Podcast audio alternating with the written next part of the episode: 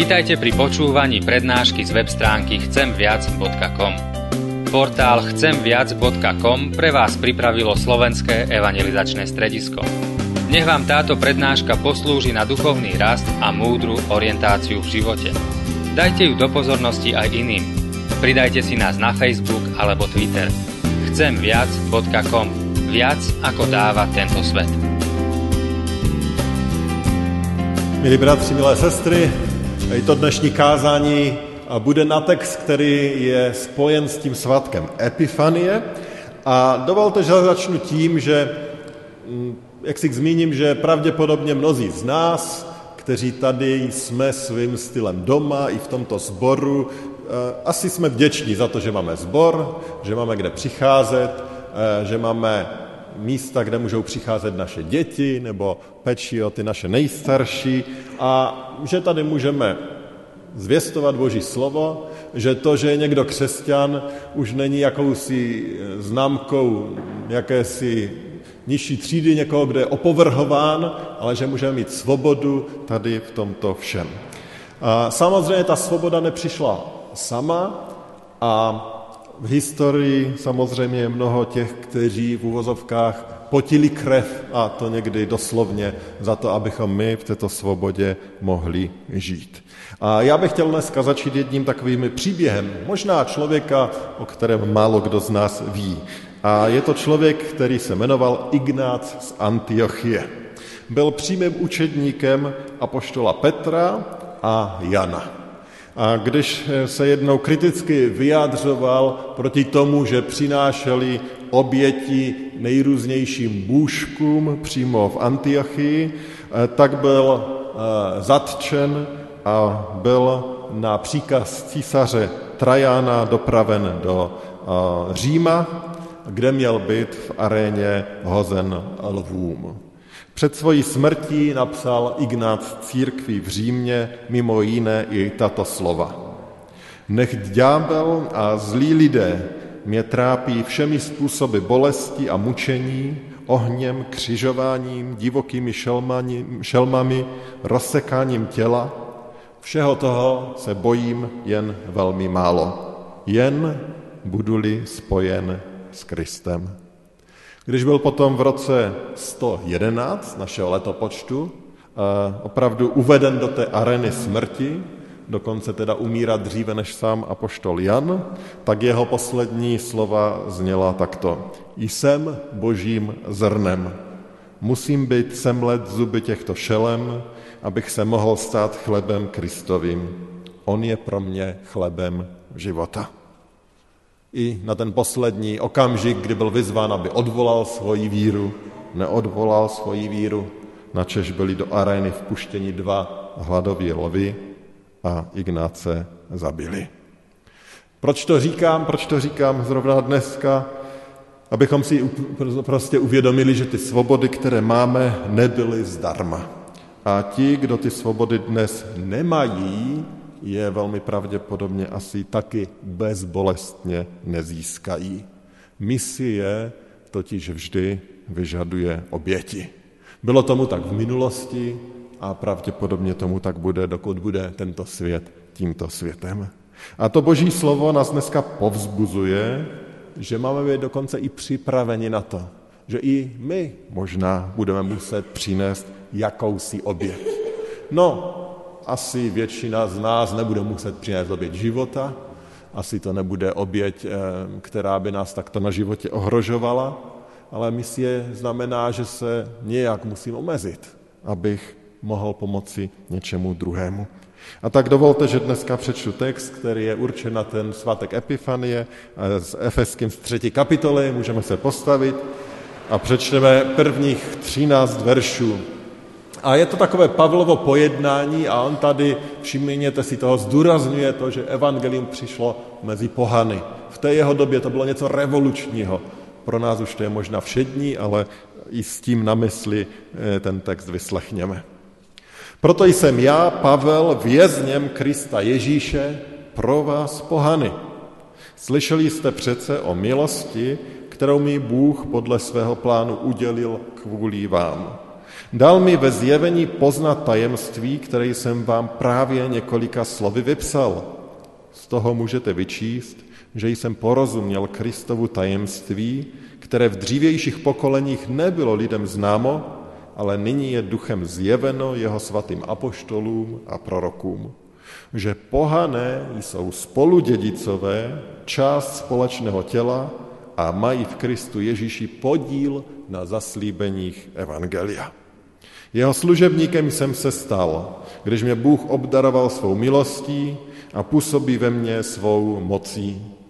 Mně, daleko nejmenšímu ze všech bratří, byla dana ta milost, abych pohanům zvěstoval nevystižitelné Kristovo bohatství a vynesl na světlo smysl tajemství od věku ukrytého v Bohu, jenž vše stvořil. Bůh chce, aby nebeským vládám a mocnostem bylo nyní skrze církev dáno poznat jeho mnohotvárnou moudrost podle odvěkého učení, které naplnil v Kristu Ježíši, našem Pánu. V něm smíme i my ve víře přistupovat k Bohu svobodně a s důvěrou. Proto prosím, abyste se nezdali odradit tím, že pro vás musím trpět. Vždyť se to obrátí k vaší slávě. Nebeský Otče, děkujeme za to bohaté slovo a prosíme tě, dej nám milost, abychom pochopili vzácnost Evangelia a aby z tohoto pochopení pramenile eh, také ty reality toho, jak ten život žijeme, co je pro nás důležité a jaké rozhodnutí v životě děláme. Prosíme o to ve jménu Pána Ježíše. Amen.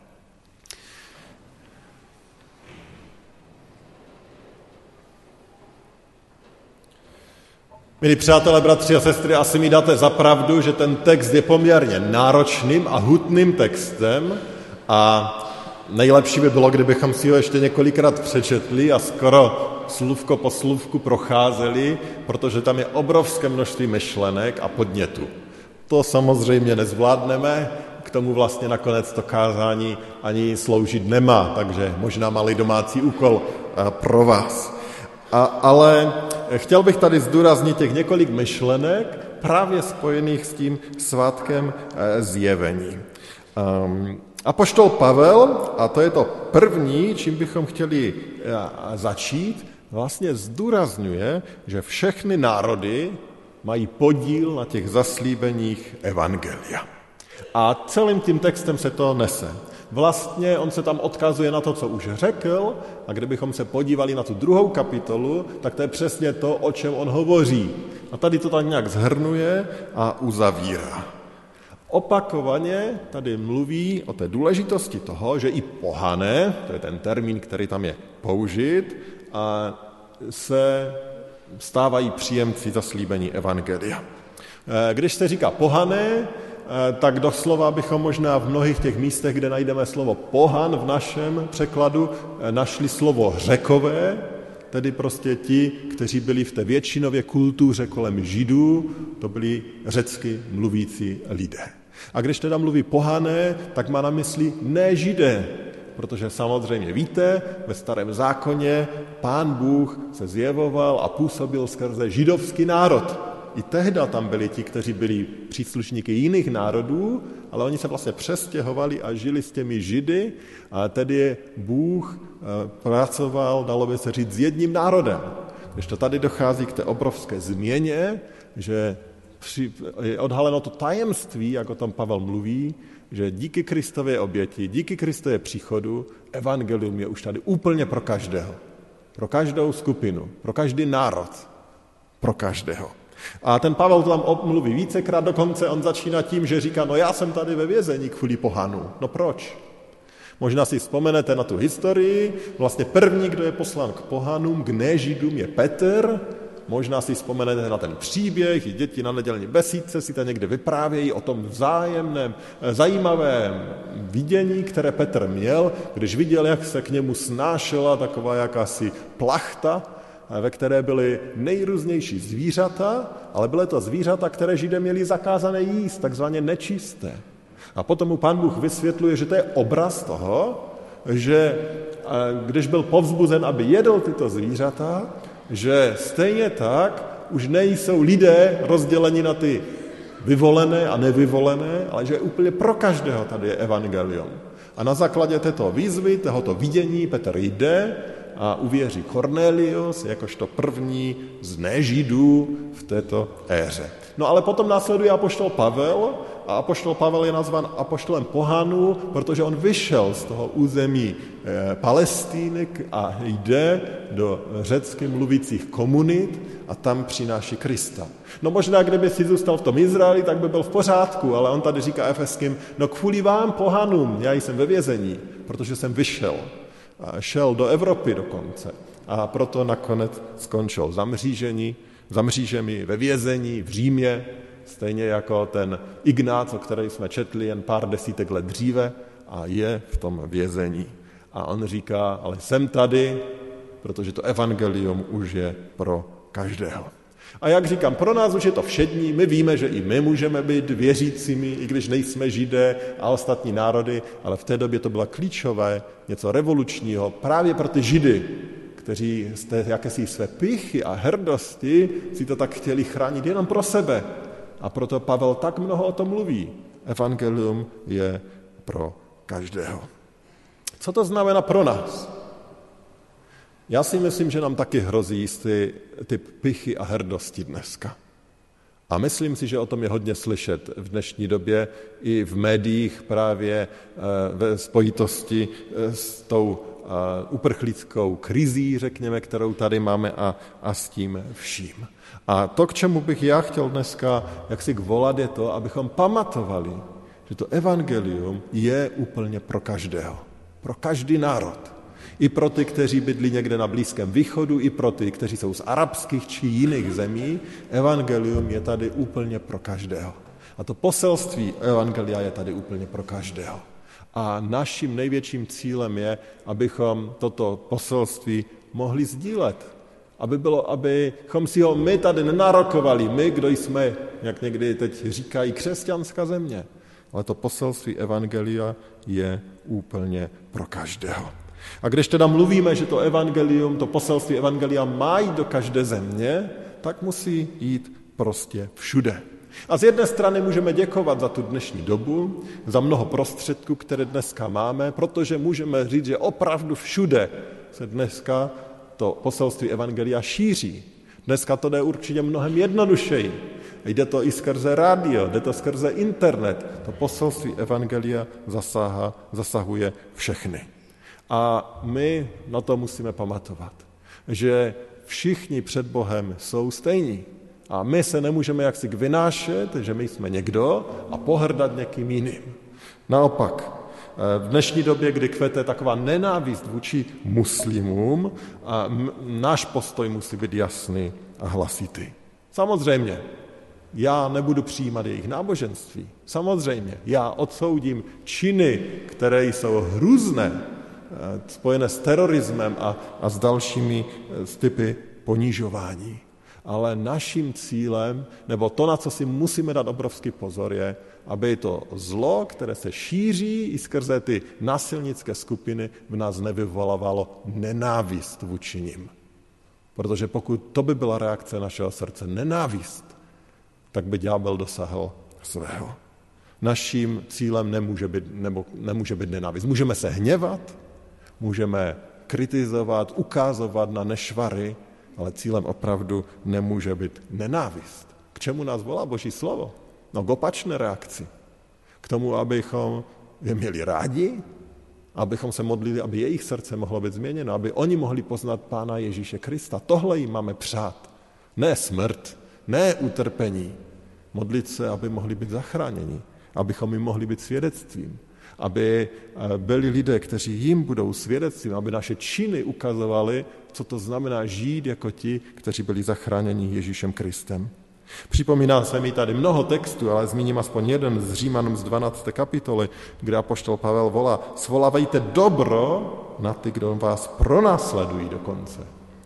Dobro a ne zlo. Svolávejte dobro.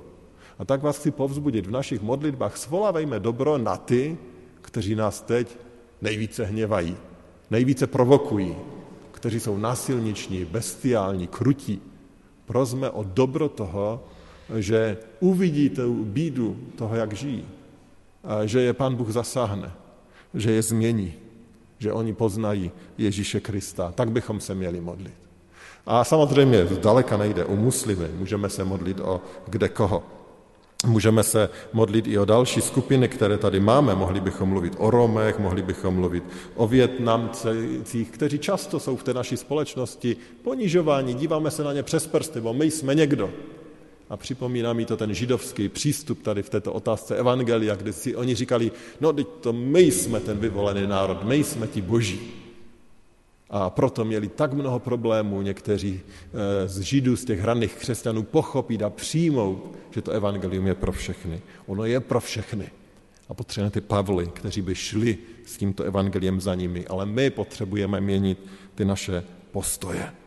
A nejvíce se ty naše postoje změní právě tím, když se budeme za tyto skupiny a za tyto lidi modlit.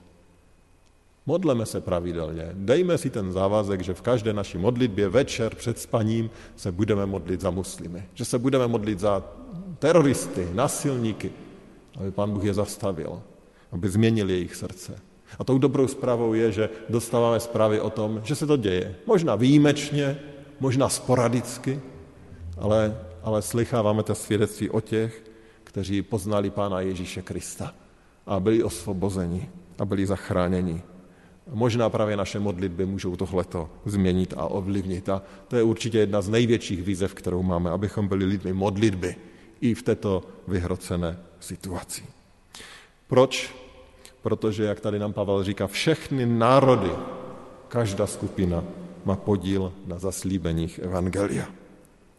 To druhé, co bych chtěl z toho textu zdůraznit a co tady je, je velice zvláštní myšlenka, kterou tady Pavel říká. Až taková šokující, aspoň pro mě. A to on říká, že skrze církev mají i nebeské vlády a mocnosti poznat boží moudrost. To je ten desátý verš. Bůh chce, aby nebeským vládám a mocnostem bylo nyní skrze církev dano poznat jeho mnohotvarou moudrost. Boží moudrost má být poznána. A kdo jí to má poznat? O čem to tady čteme? Tam je řečeno, že to mají poznat nebeské vlády a mocnosti. A to znamená ty duchovní síly, ať už ďábelské, či demonské, či andělské, církev jim má být svědectvím. Aby oni poznali mnohotvarou moudrost. To slovíčko mnohotvara je takové moc hezké i v té řečtině. Jedinkrát je použito v Bibli a doslova znamená mnohobarevnou takovou zářící barvami boží moudrost. A církev má být ta, která má tomu pomoct, aby to ty mocnosti poznali. No, co máme my, teda, když jsme tělem Kristovým církvi dělat? Pardon, aby tyto mocnosti poznali tu boží moudrost. Jak to máme udělat? Já myslím, že v kontextu toho textu je jasné, že způsob, jak to poznají, je právě ten, když ty nejrůznější národy poznají, že evangelium je i pro ně a když přijdou k Pánu Ježíši Kristu. A tak církev, jak to může eh, realizovat, je to, že bude vždycky pamatovat, že evangelium je pro všechny, ale nejen, že bude pamatovat, ale že bude hledat cesty, jak toto evangelium opravdu všem přinést. Když toto církev bude naplňovat, tehda i ty mocnosti poznají tu boží moudrost. Protože se pán Bůh oslaví v církvi. V tom 12. verši tam čteme, v něm, v Kristu, smíme i my ve víře přistupovat k Bohu svobodně a s důvěrou. A to je to, co by měli vyznat všechny národy. A tehdy bude oslaven Kristus a ty mocnosti poznají tu moudrost Boží, když všichni budou ve víře svobodně a s důvěrou přicházet k Pánu Bohu. Jaká je ta naše role v tom, na, v tom procesu? No už jsem to řekl.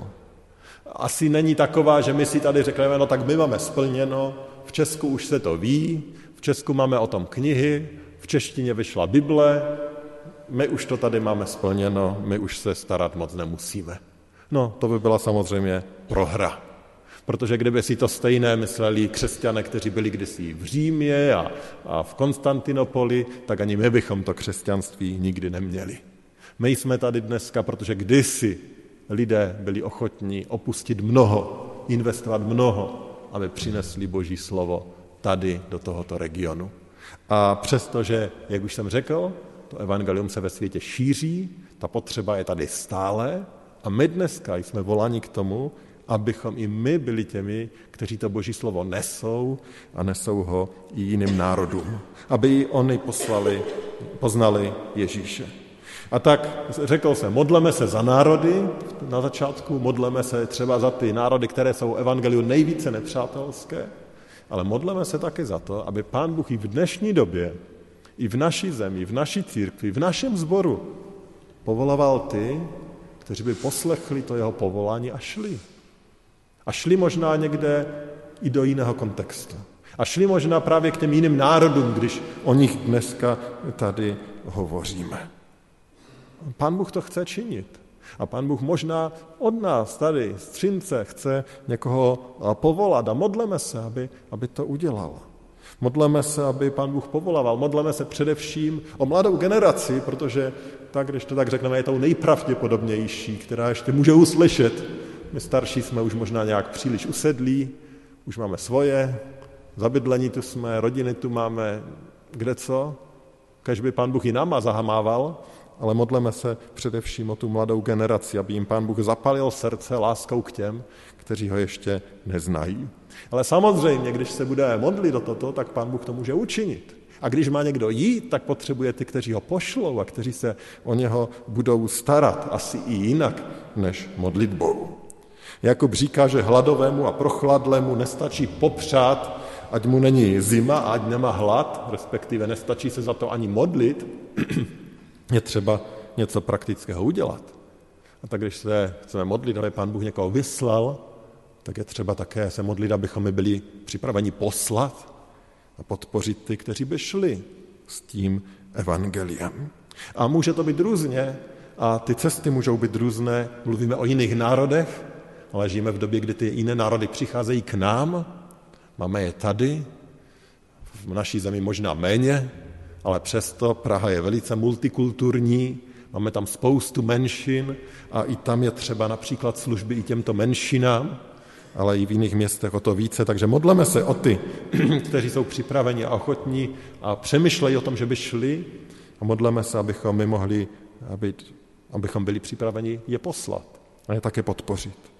Tady chci poděkovat, protože vím, že vy mnozí podporujete nejednoho služebníka, nejednoho misionáře anebo takové misijní díla. Konkrétně e, i tady díky podpoře z tohoto sboru existuje několik nových sborů v Tanzánii, které jste podpořili. Jasně, ten náš podíl je maličký, možná jsme pomohli postavit nějaký kostelík, něco opravit, e, zaplatit práci nějakému pracovníku místnímu tam, zaplatit tu jeho službu, ale i to je obrovský, obrovský dar. Takže děkuji za vaši štědrost a kež bychom byli připraveni i dále i více podpořit to boží dílo pro jiné národy. Um, to je velká výzva. A otázkou je, zda skrze ten naší církev, tu naší část církve, kvůli ten náš zbor, eh, ty mocnosti a vlády poznávají boží moudrost. Kež by i v těch dalších dnech to bylo ještě více. A potom je tady třetí bod a poslední, který chci zmínit. A to, že ten text je orámován vlastně utrpením. Začíná větou o tom, že Pavel je ve vězení kvůli té misie, kvůli toho, že šel a končí těmi verši, kdy on mluví o tom utrpení, které prožívá opět. A ten třináctý verš zní takto. Proto prosím, abyste se nedali odradit tím, že pro vás musím trpět, vždyť se to obrátí k vaší slávě. A tak to třetí, co bych chtěl zdůraznit, je to, že on nás volá, abychom se nedali odradit utrpením. Prosím, abyste se nedali odradit tím, že musím trpět, ale nedali se odradit možná i tím, že my budeme muset nějak trpět. Pavel tady vlastně hovoří jako ten, kdo nese evangelium a dává na, najevo, že to nesení evangelia toto přináší. A my víme, znáte ty utrpení Pavlové, kolik utrpení, kolik eh, bičování, kamenování, těžkostí on sám zažil a toto píše z vězení. A on neříká, víte co, jak budete dělat tu misi, dejte si velkého bacha, dělejte to strašně opatrně, abyste se nedostali do problému. Ne, to u něho nikdy nenajdete. On říká, jděte s tím evangelium, zvěstujte ho. Jo, pamatujte, bude to bolet. Bude to těžké.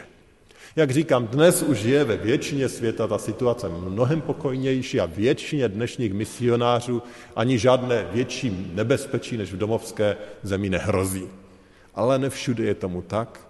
Jsou stále místa, kde je to extrémně těžké.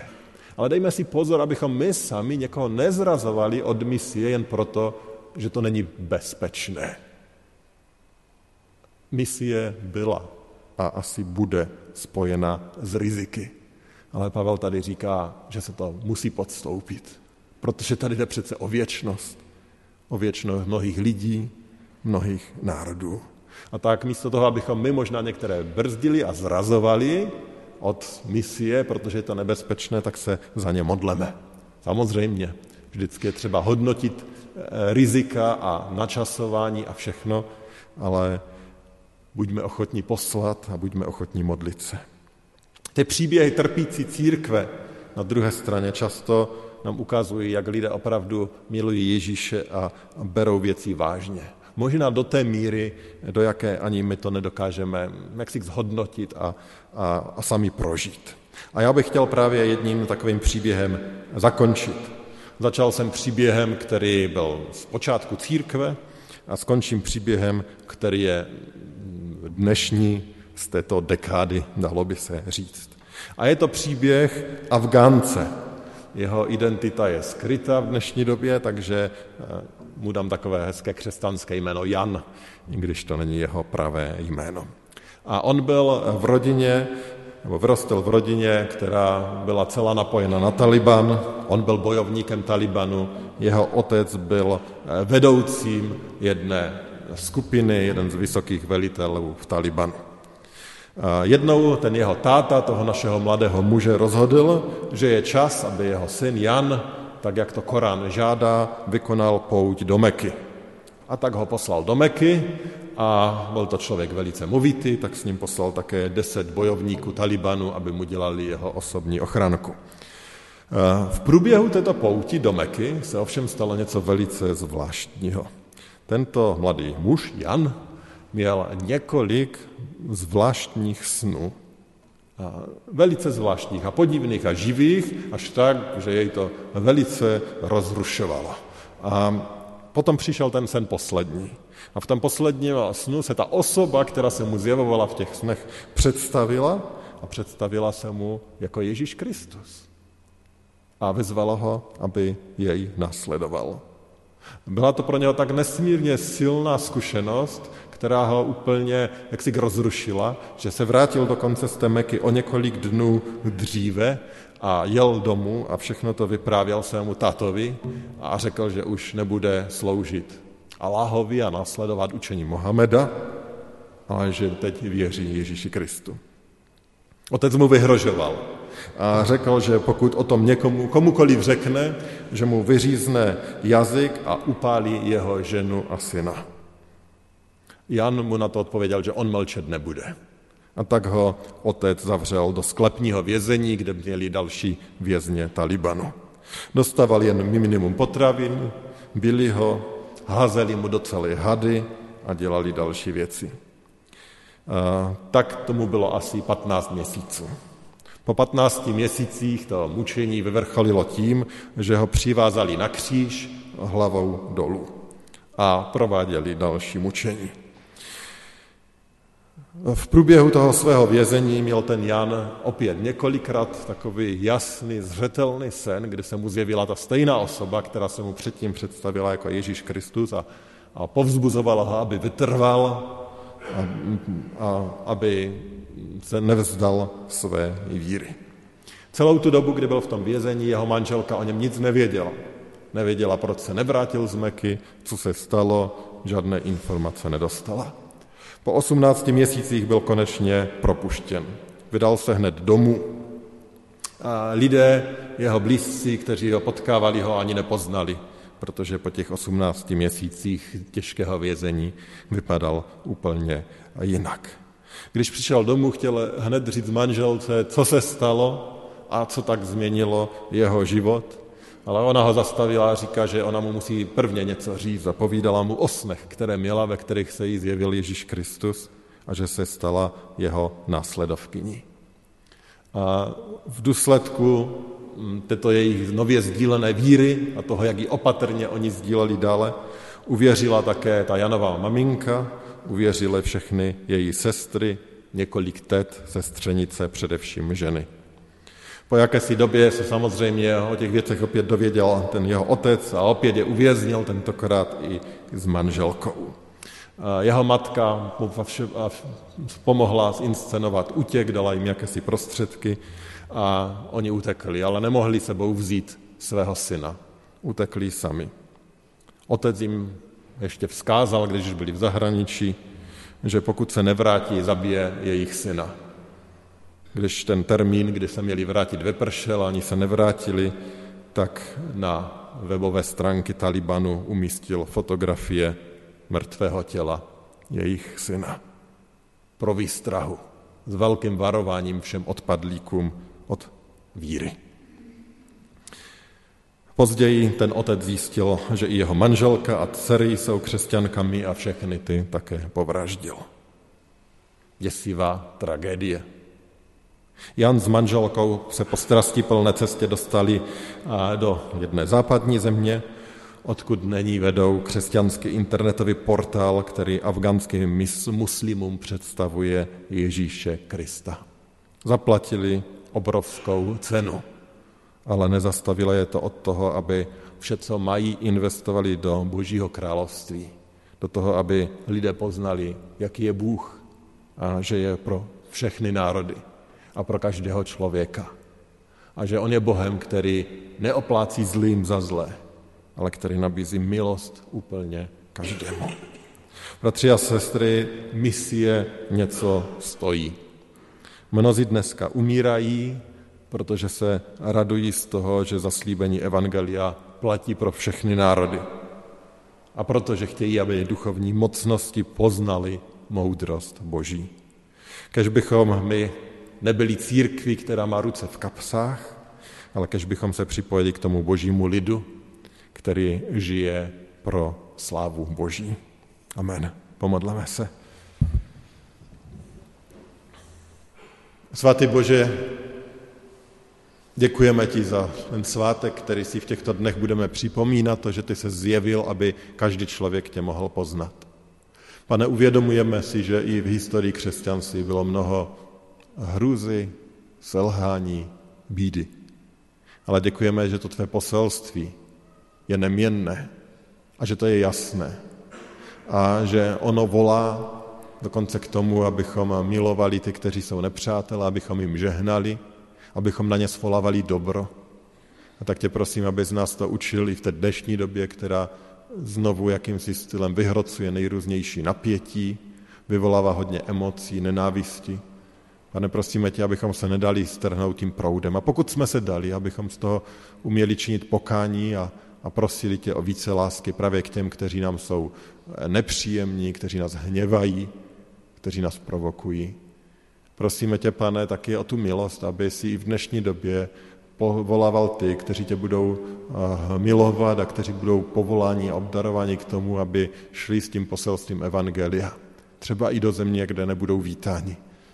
Prosím tě, pane, aby si vzbudil armádu těch, kteří je ponesou na modlitbách, kteří za ně budou bojovat a kteří učiní tu jejich službu možnou. Prosíme, abys to nedělal někde daleko, ale abys to dělal u nás, v naší zemi, v naší církvi, v našem sboru. Prosíme tě, pane, aby tvoje povolání slyšeli ti, které opravdu povoláváš a ti, aby šli a aby nešli ti, které nepovoláváš. Prosíme tě o milost v tom všem, a prosíme tě, abychom jako církev byli shledáni věrnými a mohli tak vydat jasné svědectví, i třeba skrze utrpení a všem mocnostem, všem lidem, že tvoje moudrost a tvoje sláva jsou dokonalé. Prosíme o to ve jménu Pána Ježíše.